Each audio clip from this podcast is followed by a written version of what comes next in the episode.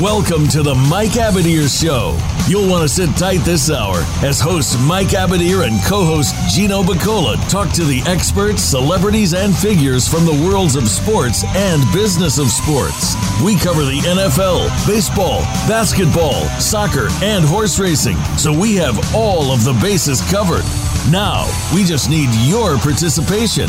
Here is your host, Mike Abadir. Welcome to the Mike Abadir Show. This is your host, Mike Abadir. Today is Thursday, September 1st, 2020. And what that means is that football is upon us. Not quite the NFL yet, but we've got college football galore playing tonight. Not something I say very often, definitely not on Thursday shows, but they've got a, a I wouldn't say a full billing of college football games, but we got about, I think, 20 or so on the slate.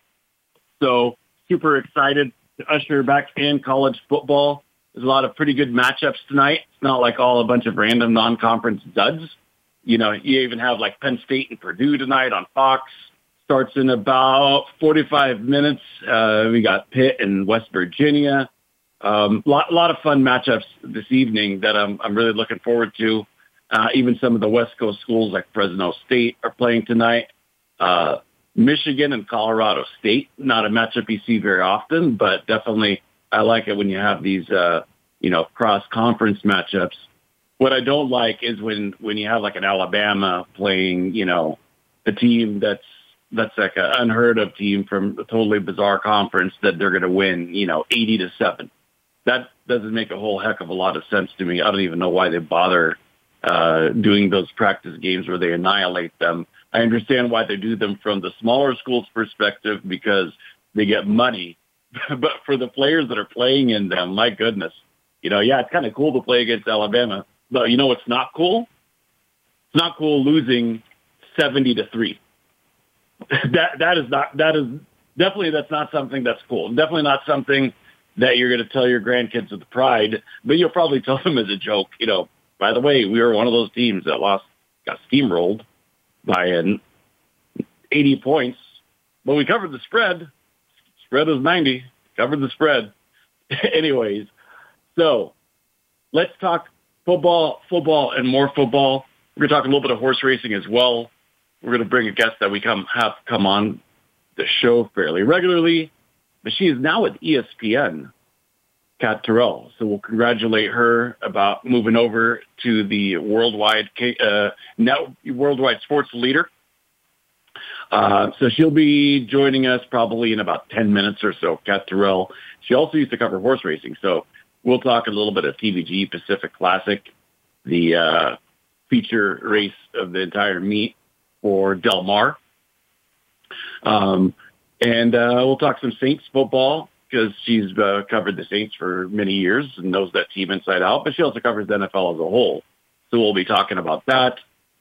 Fantasy football leagues, drafts are well on their way. Actually had one last night. Got uh, several next week. Perhaps some of you guys that are listening are uh, drafting over the weekend or, or sometime next week, or maybe even drafting with me. Uh, but I'm looking forward to uh, hearing from everybody as to how their uh, drafts went, who are their sleeper picks.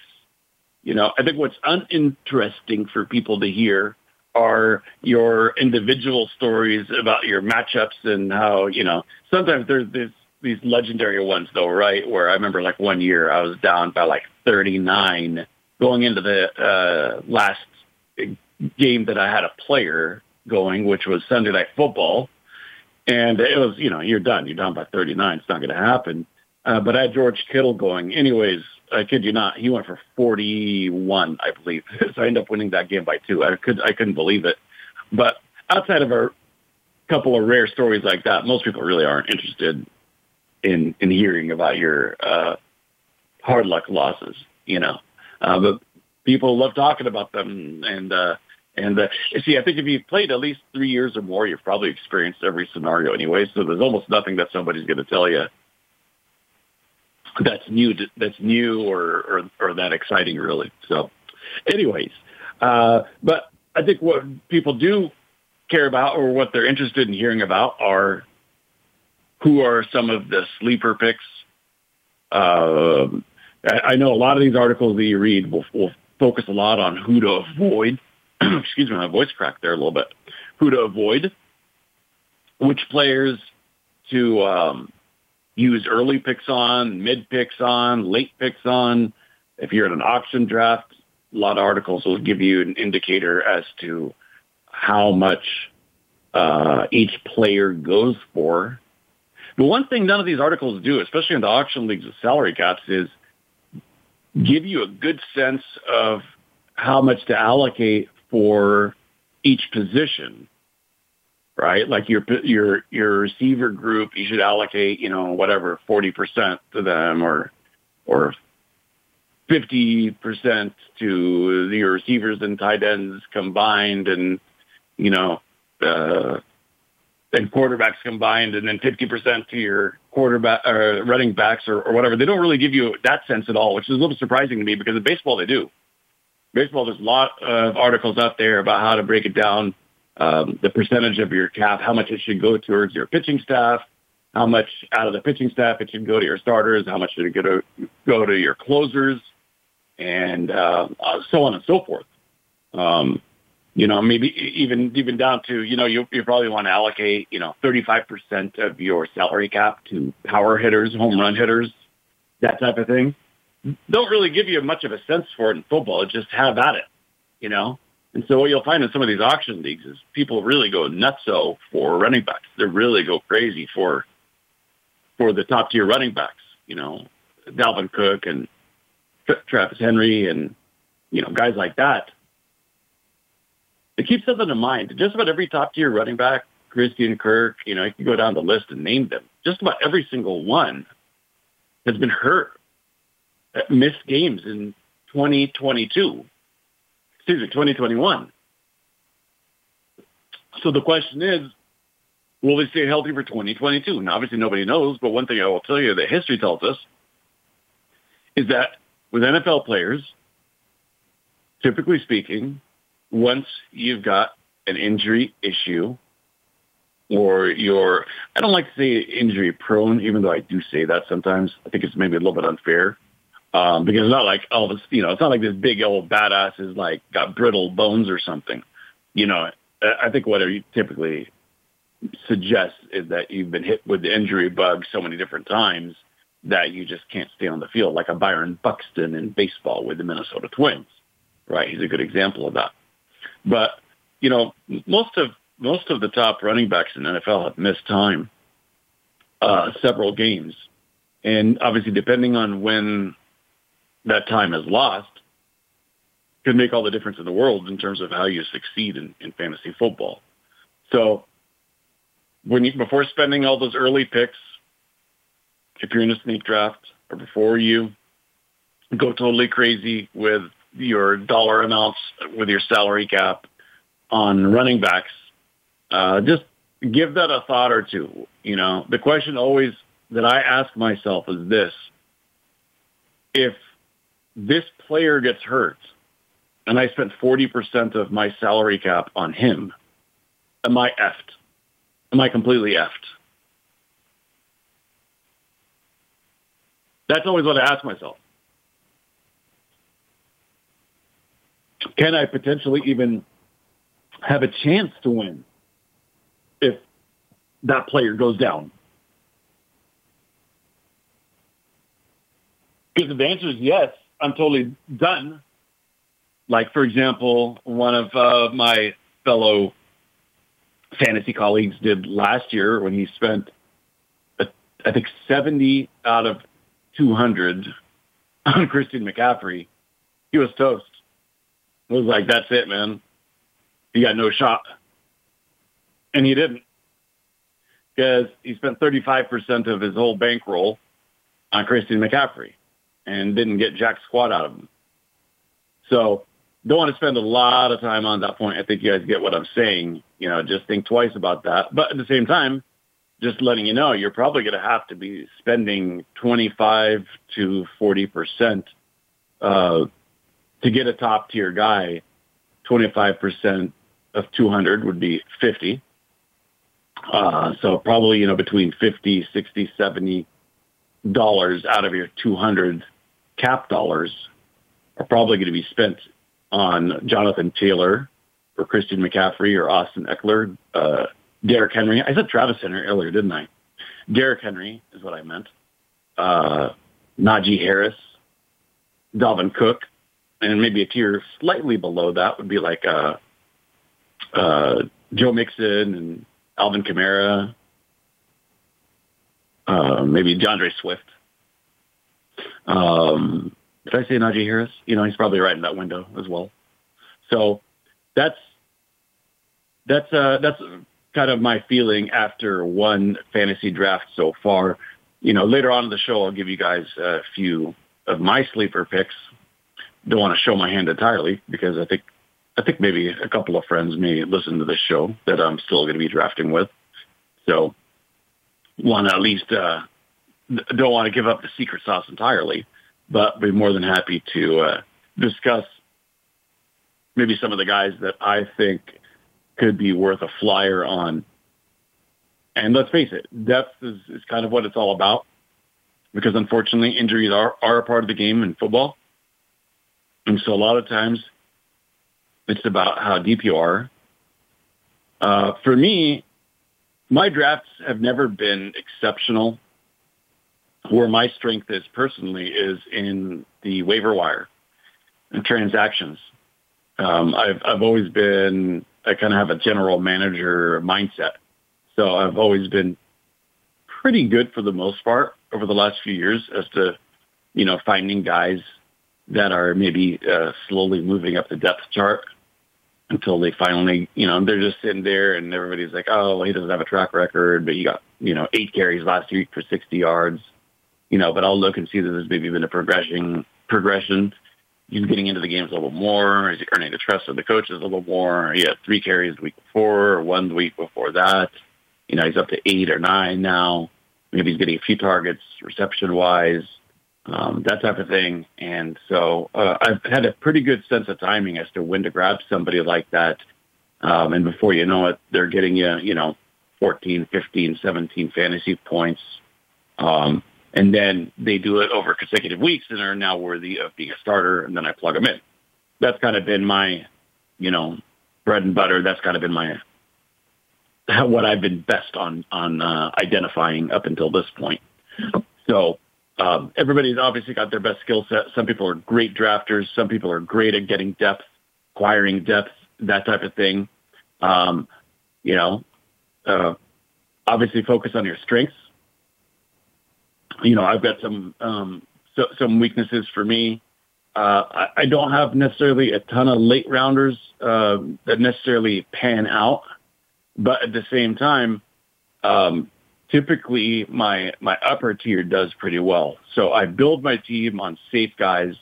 I take a lot of flyers, take a lot of chances on the middle and late, and uh, and I quickly cut bait on them if I find that I made a mistake.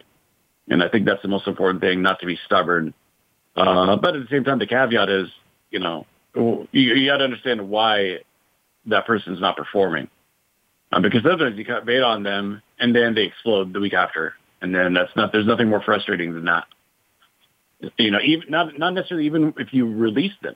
I'm talking about you started somebody three weeks in a row. He didn't do nothing for you. And then you put him on the bench and then he explodes. For example, that happened to me a couple of years ago, Sammy Watkins. And it was that game where if, if you guys played two years ago, he had like 38 fantasy points.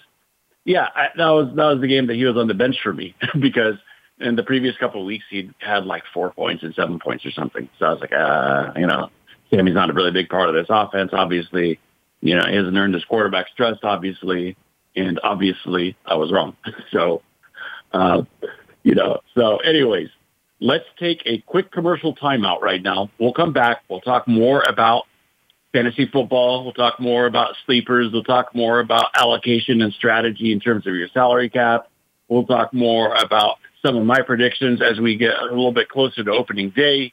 And like I said, we got college football going on right now. If I see an exciting, exciting score uh, or something that happens on the field, I will let you know while we're on the air. But otherwise, we're going to be back with a great second segment. We've got Kat Terrell from the Worldwide Leader right after this. Stay with us, everyone.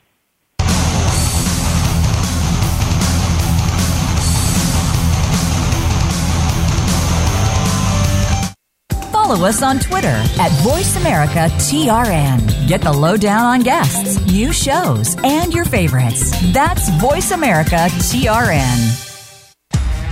Want to play the ponies and win? At Winning Ponies, we go inside and behind the scenes with the top jockeys, trainers, and handicappers.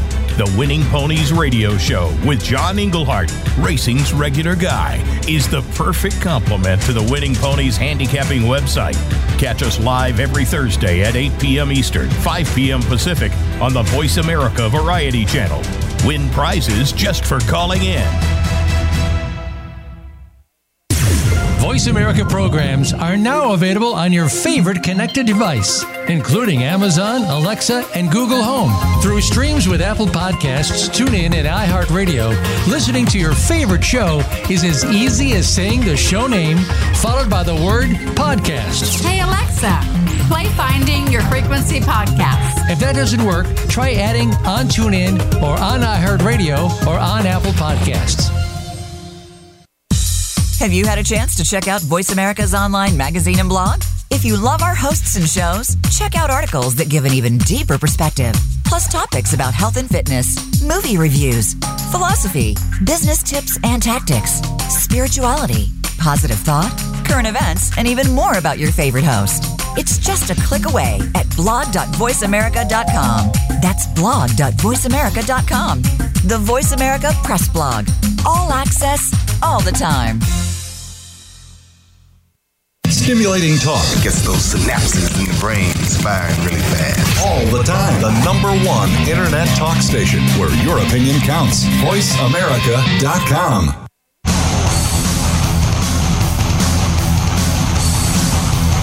This is the Mike Abadir Show.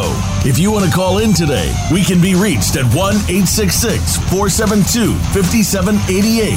That's 1 866 472 5788. Or send an email to Mike at the MikeAbadirshow.com.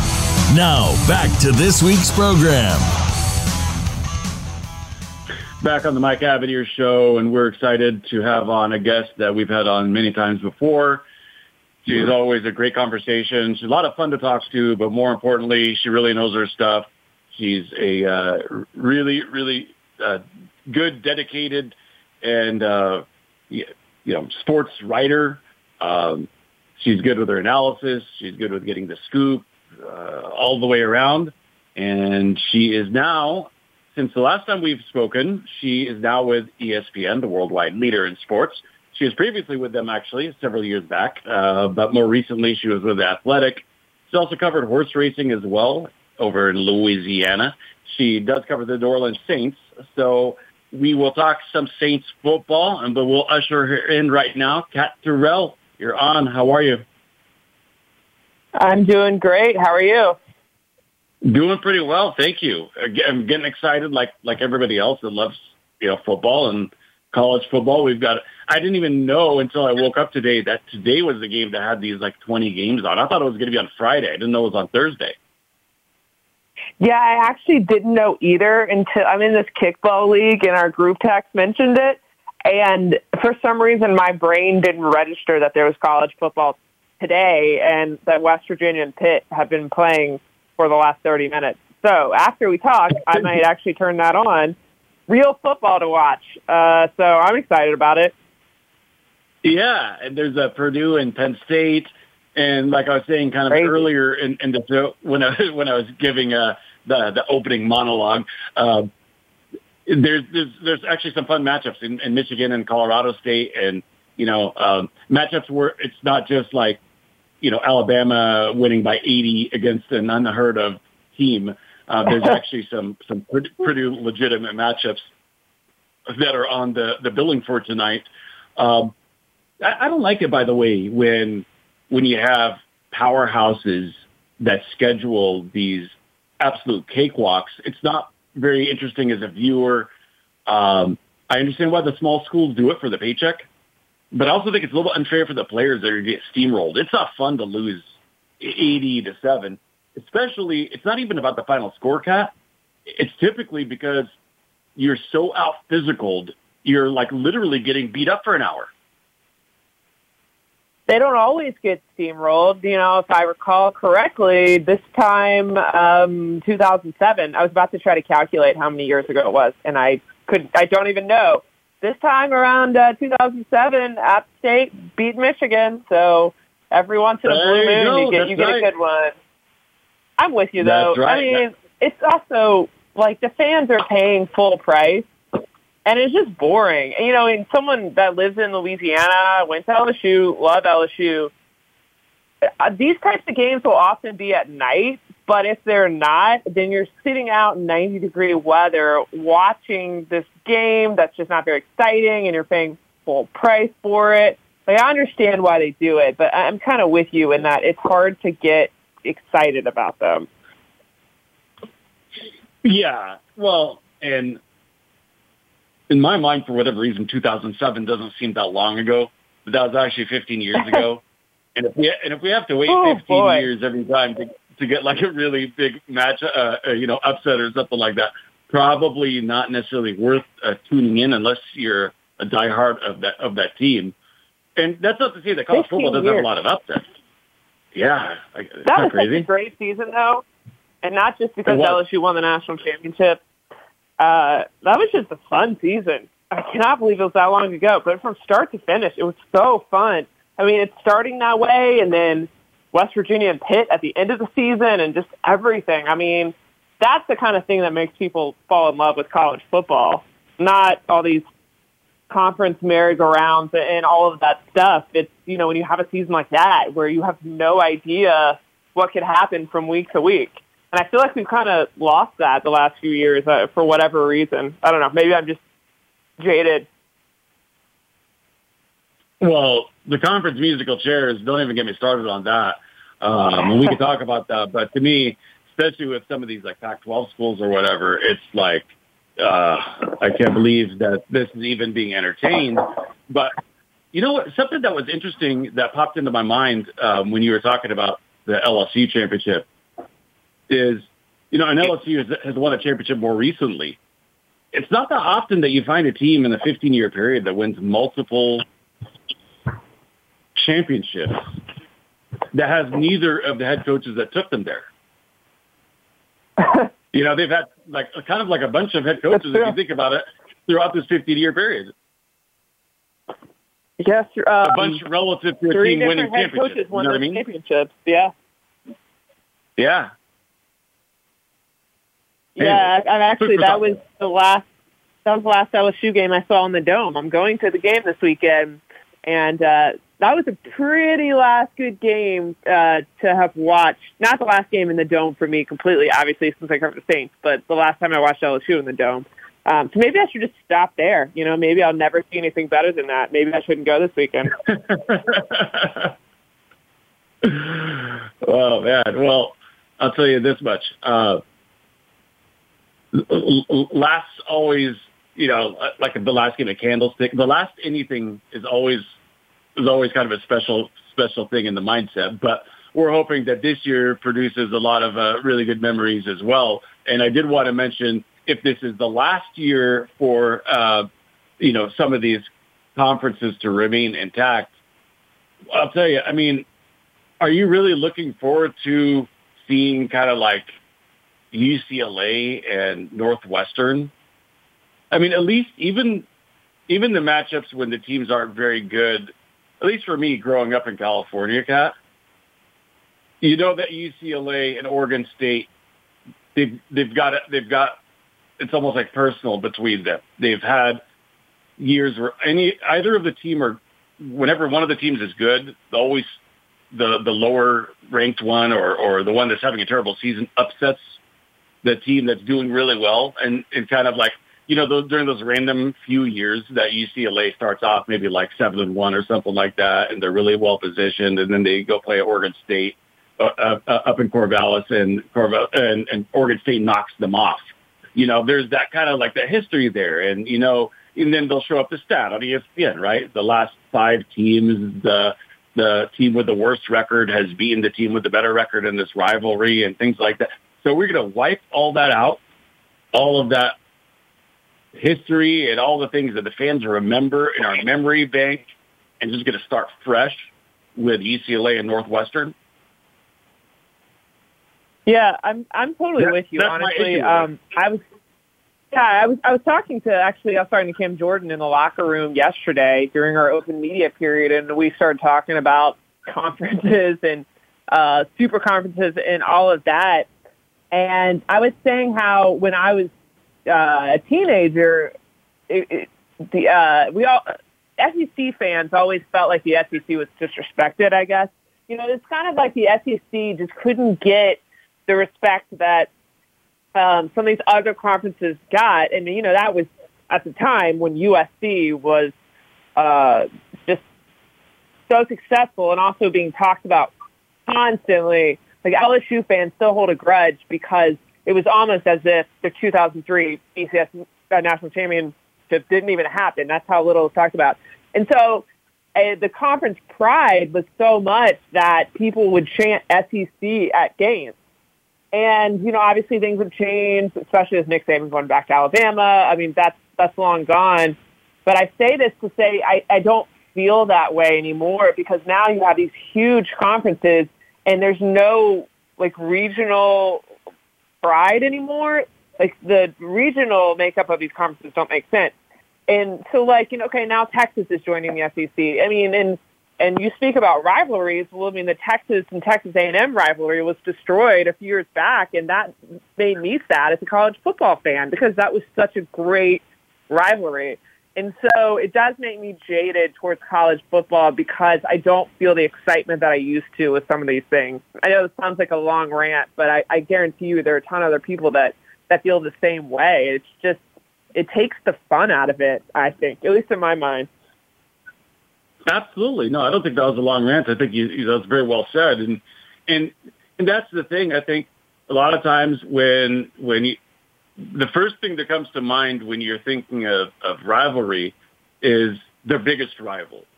But the reality of it is in college football, if you've been playing, you know, the same team for 50 years every single year, there's going to be a unique aspect to that matchup, to that rivalry in of itself, right? Like it doesn't always have to be, I'm going to go back to the West Coast. It doesn't always have to be UCLA and USC. It doesn't always have to be Cal and Stanford.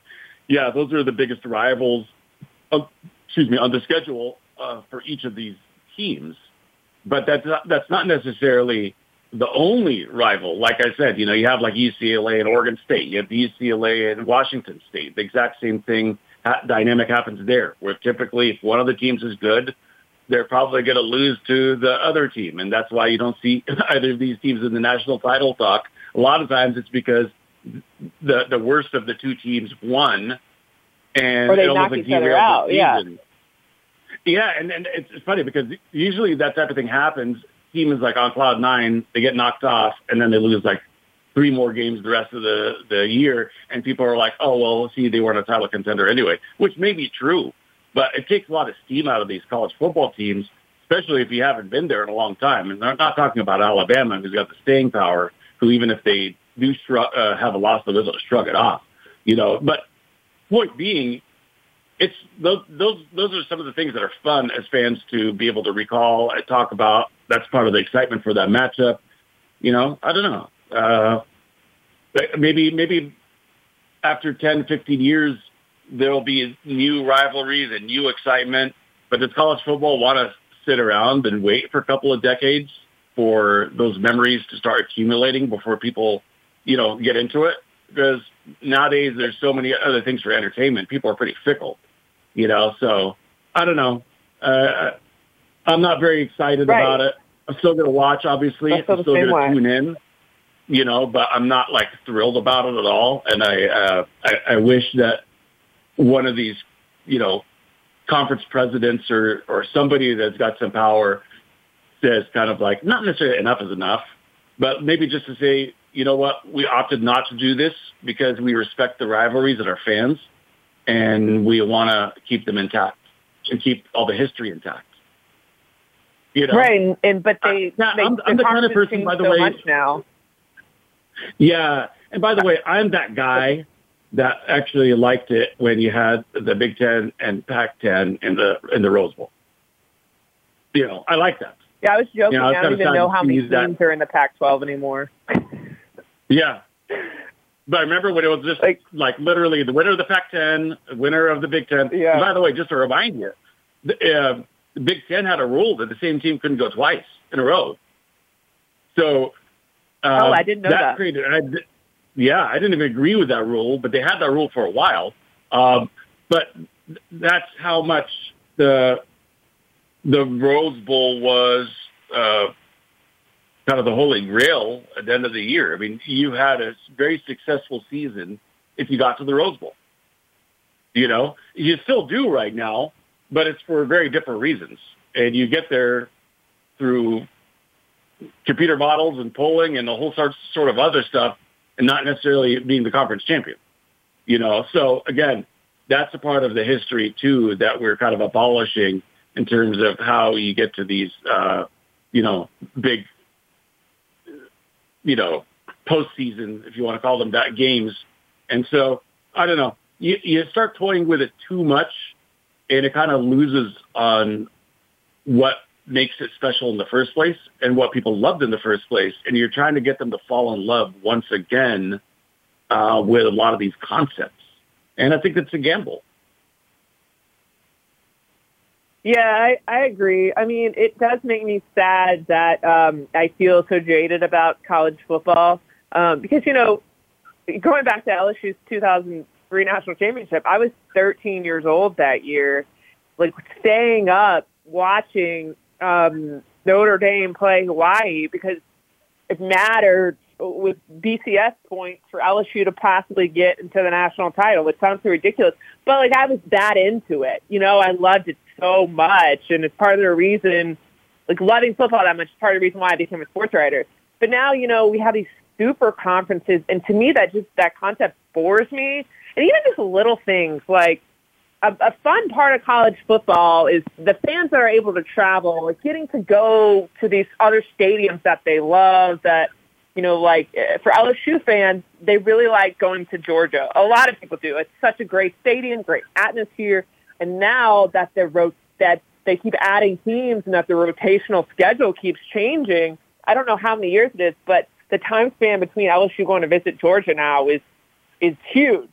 So you could not go to your favorite stadium for a decade. I mean, and just things like that. Like to me, that's boring. A conference is so huge that you barely play the the other teams in it. I mean, look, we could probably talk about this forever. Um, but yeah, how do you expect fans to fall in love with a sport that is so, that was so focused on tradition, but now that tradition changes every few years?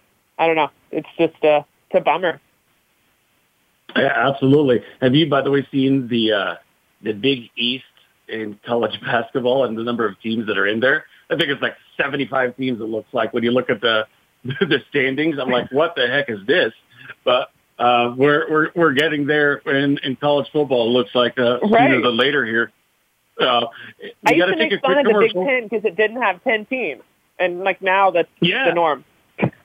Yeah, exactly. Isn't that funny? Uh, do you have time to stick with us? Because we haven't even talked about the Saints. We haven't even talked about the uh, upcoming big race this weekend. Do you have a few more minutes on the other side of the commercial break? We could talk about those things. I do because the, the whoever the, uh, the fans listening have had to they've had to listen to me ramble about tradition and LSU for a while. So um, of course I will stick around to talk about talk about something else. well, I tell you what, it's this this show is unscripted. It doesn't follow any necessarily any guideline or or uh, path for what we need to talk about. So sometimes the best moments here are these unscripted. You call them rants. I call them uh, nuggets of, of going down memory lane, which which are very beautiful, and uh, you put them also very well. So let's take a quick commercial time out, though. We'll come back. We'll talk to some NFL. We'll talk a little bit of horse racing with Kat Terrell from ESPN right after this.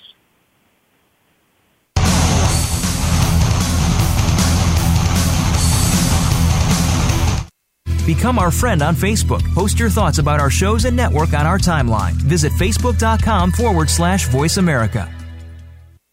Tune in to the Voice America Variety channel on the Voice America Talk Radio Network. Voice America Variety broadcasts a diverse array of topics, reaching a global community. Our experts come from all walks of life, and the topics they discuss are everything from current events, arts and entertainment, leadership, parenting, relationships, self improvement, career advice, and a variety of other topics. Check us out today. You're sure to find something of interest. Voice America Variety. Talk on today's hot topics. Sports continues to grow and evolve to ever increasing prominence in today's society. On All Around Sports, host John Inglesby will connect with the leading newsmakers from the sports world, including players, owners, and fellow sports journalists, discussing the top news and events that are relevant to sports today. John will also report from and offer his experience of the world's top sports events. Tune into All Around Sports with John Inglesby, Mondays at noon Eastern Time, 9 a.m. Pacific, on the Voice America Variety Channel. Have you become a member yet? Sign up now to become a member of Voice America. It's always free and easy.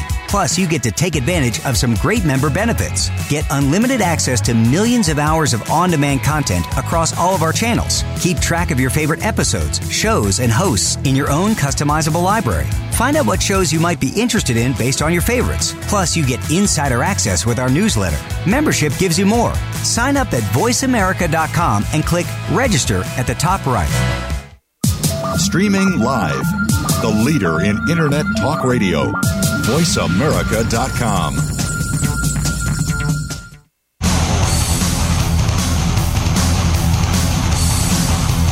This is the Mike Abadir Show. If you want to call in today, we can be reached at 1 866 472 5788. That's 1 866 472 5788. Or send an email to Mike at the MikeAbadirshow.com. Now, back to this week's program. Back on the Mike Abadir Show, and we're continuing our conversation. You know, I I was corrected, and I, I'm glad that I've been corrected because I've been making a mistake uh, calling my friend Kat here, Kat Terrell. I've got a good friend of mine who's got the same last name, pronounces it Terrell, Terrell, but it's actually Terrell, Kat Terrell. So I'm glad that uh, I've been corrected during the break. I apologize to Kat and to all the listeners for misguiding you. Uh, probably, you know, if you've been coming on for the last two, three years, I've been saying it wrong every single time, Kat. So a big apology for that. Um, but nonetheless, I'm glad that you corrected me, and I'm glad that we have you on for a little bit longer. Let's talk some NFL talk here. Um, this Saints team is really interesting. The Saints team, um, you know, when I look at it, I'm kind of like, okay, you know, Carolina has been in this rebuild. Maybe they're a little bit better. They were a trendy pick last year before the year started. People kind of have jumped off. The the excitement about them has kind of waned in terms of sports writers, you know, having them as their sexy pick for the for for the season. That was the case last year, not so much this year. The Falcons definitely uh, don't look like a team that's going to contend. Uh, you know, the Buccaneers, they've got some injuries to the O line. You know, um, let's Brady doesn't seem to get old, but I've been saying probably seven years in a row now, this is probably the year that he's going to get old. But I kind of think that the Saints are maybe being a little bit overlooked. Would like to hear what you think because they have a top tier defense, and you know I think their offense has a lot of weapons. You know, obviously, I think a big key to that will be the health of uh, Michael Thomas.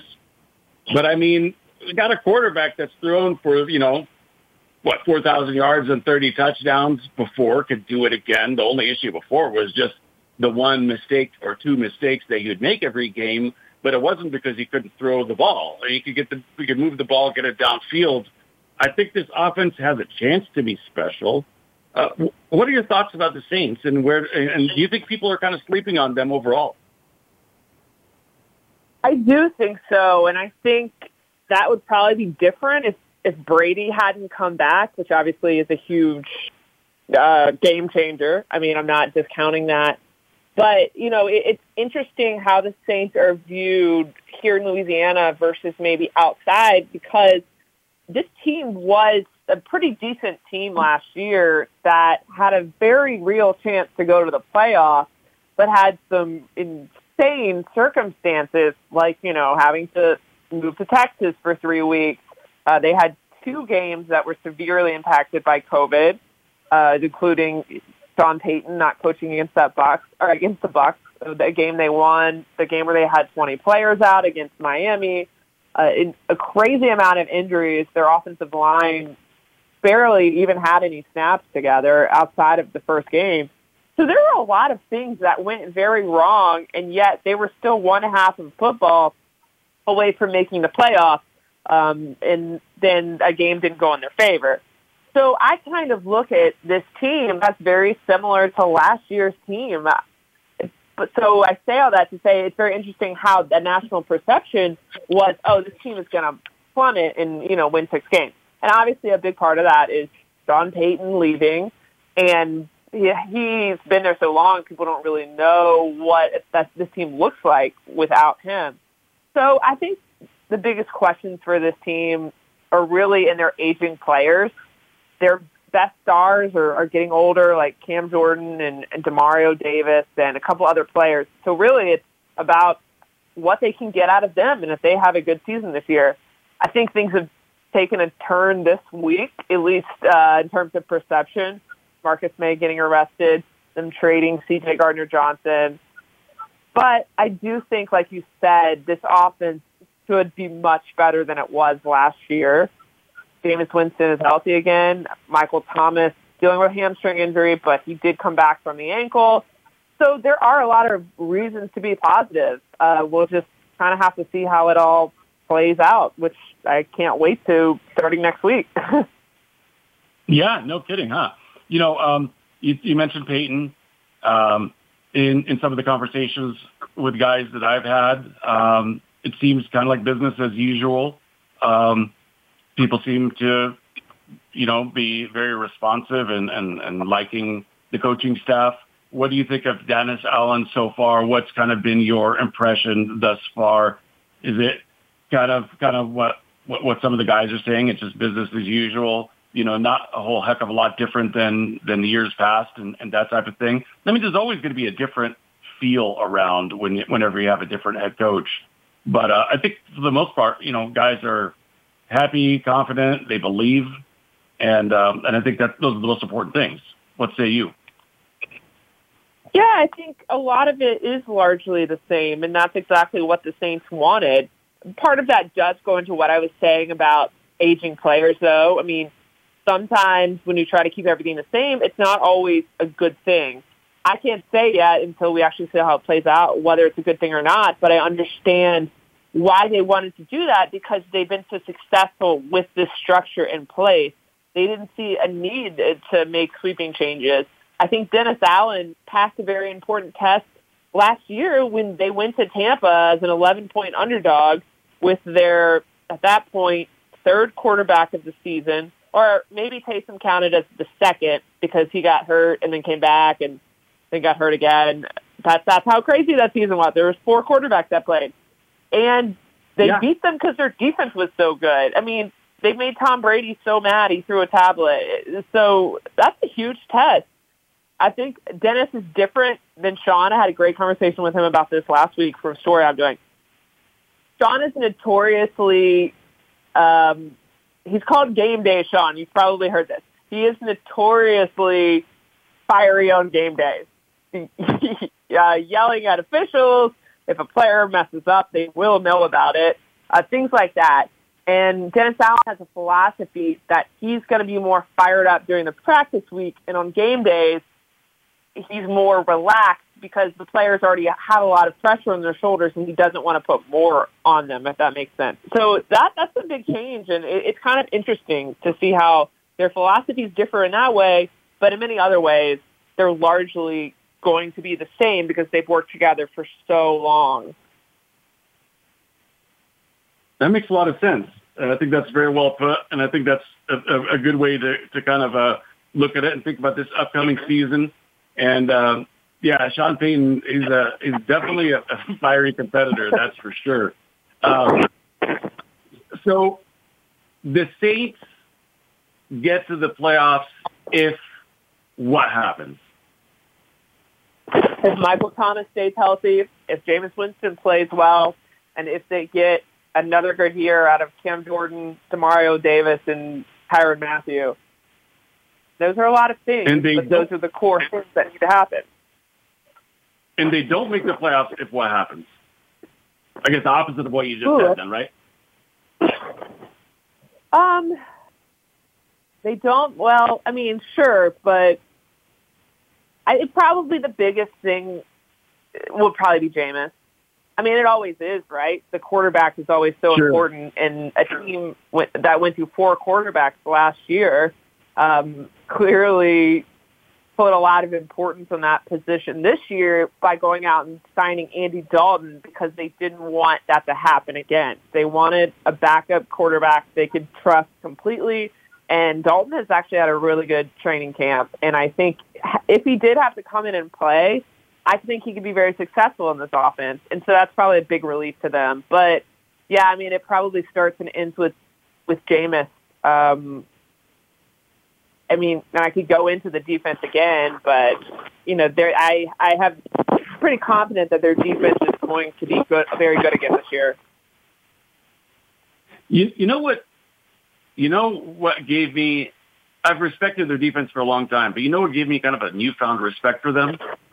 You mentioned the the four quarterbacks multiple times in, in our conversation so far, and uh, uh, obviously uh, for for those don't, who don't follow the Saints, but you might remember this: the fourth quarterback that Kat's referring to uh, played during that Monday Night Football game when they had to use their number four. Um, and one thing that I saw, regardless of who was quarterback, was that their defense took it as a challenge. Like, it doesn't matter if we're on our 10th quarterback, we're going to win this game because we're a world-class defense and we're going to keep our team in it from beginning to end. And I, I liked that how hard they fought.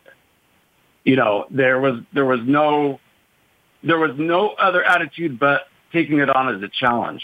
That's kind of how I felt at least. You know, you know what I mean? Yeah, I think the only game where you could really say, well, maybe two games. You could say the starting defense let them down, and I might be forgetting it. Things blur together. The Bills game, and I think offensively, I think they were on their third quarterback at that point. Uh, I think Trevor Siemian was playing. The Bills game, the defense didn't play well, and then the um, game against the Giants, where they allowed the Giants to come back last minute. Again, weird Yeah, circumstances, and I wasn't surprised to see that happen after they'd been on the road for a, a month. I mean, that that happens Yeah. to teams. They get they get emotionally exhausted, and um, very underrated thing people don't really consider when understanding like why some why a team might perform that way.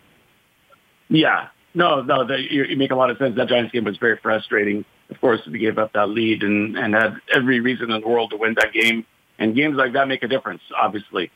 Uh, unfortunately, we're, we're almost out of time here. Wanted to really quickly get your take on the TVG Pacific Classic. For those who don't know, who don't know Kat has covered horse racing professionally uh, in, in her, uh, uh, she's young, but in her long career so far, that, uh, that's uh, over in New Orleans, New Orleans at fairgrounds um, an in-house handicapper. I think that's kind of probably something along the lines of what they called you. Um, and their TV, uh, internal TV uh, handicapper.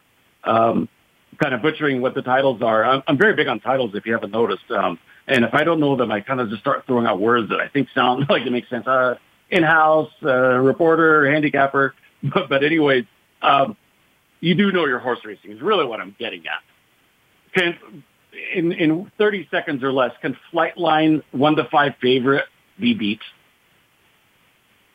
Well, I think so because he's never gone this far before. Uh, so if you want to beat him, uh, that's what you have to think about. Um, can he get the distance?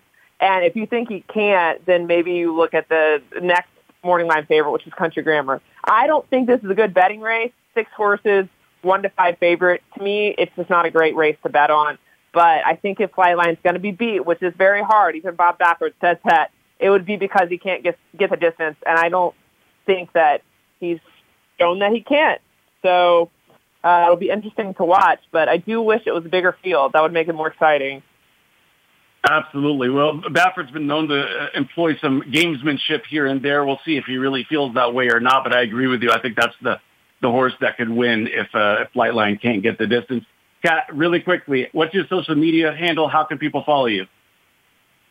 Uh, you can follow me at Kat underscore Terrell. That's T E R R E L L, uh, and my Saints coverage at ESPN.com.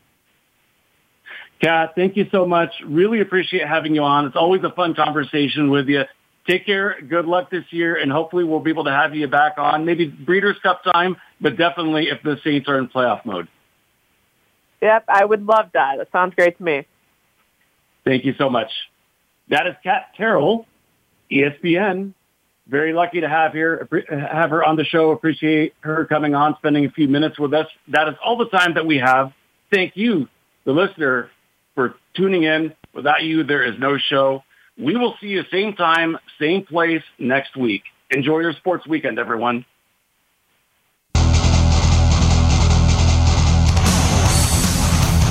Thanks for joining us this week for the Mike Abadir Show. Please tune in again next Thursday at 7 p.m. Eastern Time and 4 p.m. Pacific Time for another show with Mike and his co host, Gino Bacola, on the Voice America Variety Channel. Have a great week.